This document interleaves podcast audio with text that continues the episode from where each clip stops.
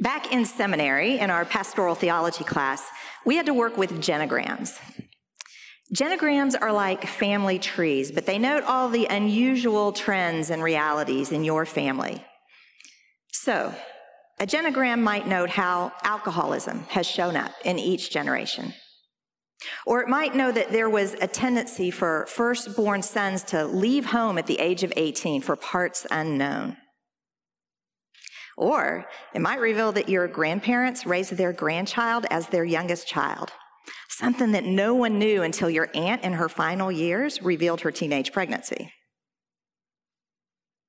I was drawn to thoughts of genograms because our Old Testament reading for today is the story of Joseph and his brothers. All summer, we've been making our way through the book of Genesis, recounting the stories of our patriarchs, of Abraham, Isaac, and Jacob.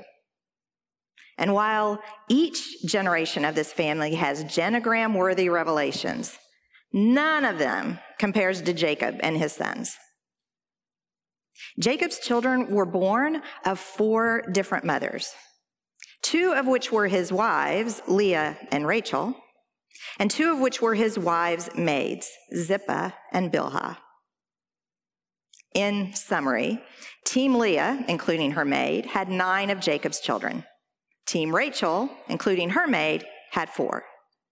Now, throw into the mix that Jacob loved Rachel more than he loved Leah. And Rachel died giving birth to their youngest child. So, Joseph and Benjamin, Rachel's two sons, are Jacob's favorites, and all the other siblings know it. This family is ripe for a genogram chart messy with dysfunction. And they do not disappoint. Our passage today is the climax of the family saga, the reconciliation of the brothers. Jealous that their father favors Joseph, his brothers sell him into slavery and break their father's heart. Against all odds, Joseph ultimately ascends to power in Egypt at Pharaoh's right hand. Famine paralyzes the region, and the brothers are forced to go to Egypt to buy food. By a crazy quirk of fate, it is Joseph whom they must ask for grain. They do not recognize him, but he knows them. In today's scene, Joseph is overcome with emotion and reveals his identity to his brothers.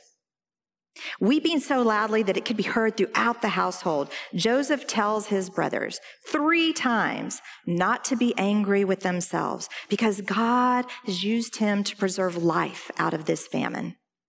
He tells his brother to bring their father Jacob and all their families to settle in this area because there will be five more years of famine. And Joseph wants to provide for them. This scene is often held up as a great biblical example of forgiveness. Joseph's brothers did this bad thing in selling him into slavery. All these years later, Joseph not only reconciles with them, but provides for their survival so that God's chosen people might continue to thrive. And as the cherry on top, Joseph gives all the credit to God. Don't worry, he says. Even though you had bad intentions, God made me important, gave me power, and is using me to save lives. But I think we might be missing something here. While forgiveness is an important tenet of discipleship, I don't know if I see this story as such a great exemplar. It isn't black and white, good guys and bad guys.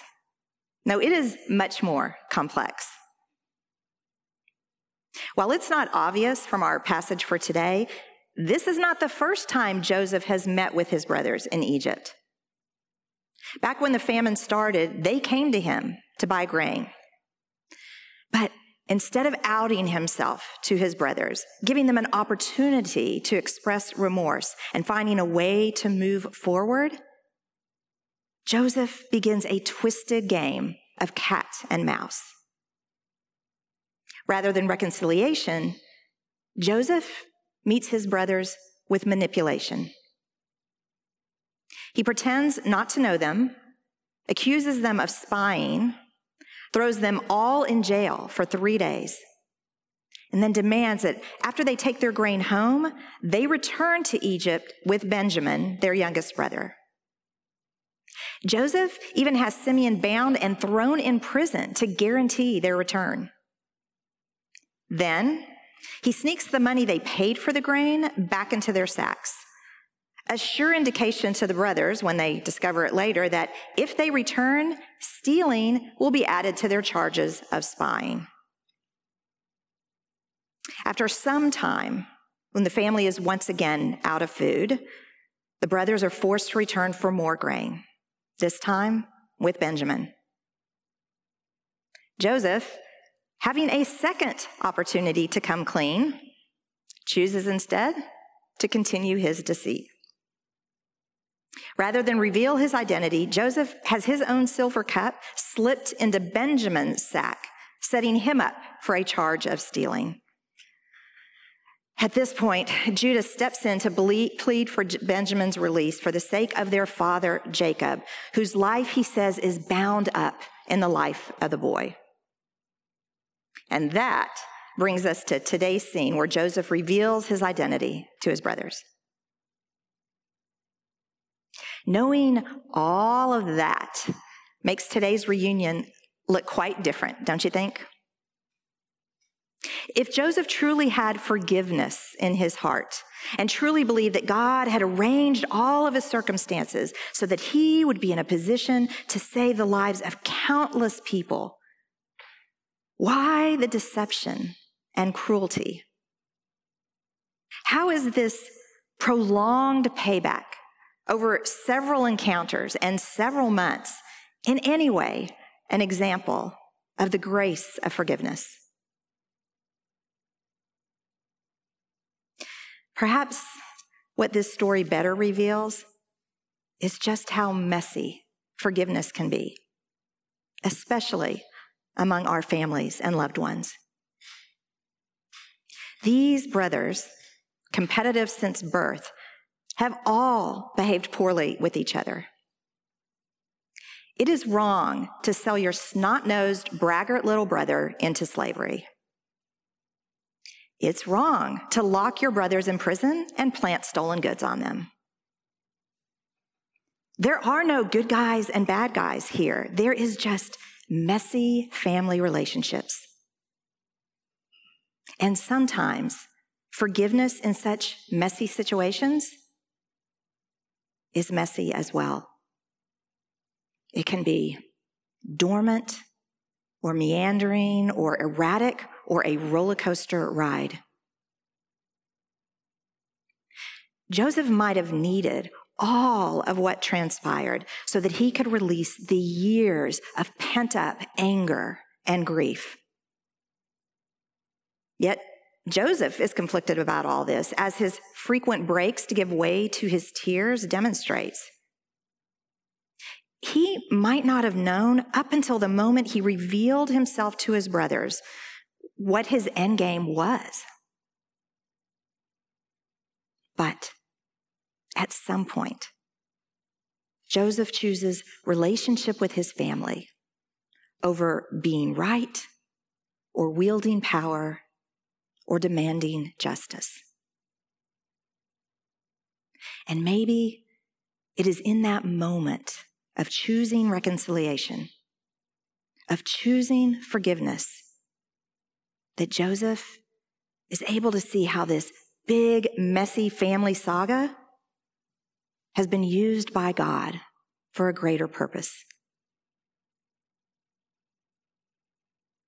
While God does not cause the evil and destruction that befall us, He can use our lives and our circumstances, messy as they are, to work His good intentions for us and for the whole world.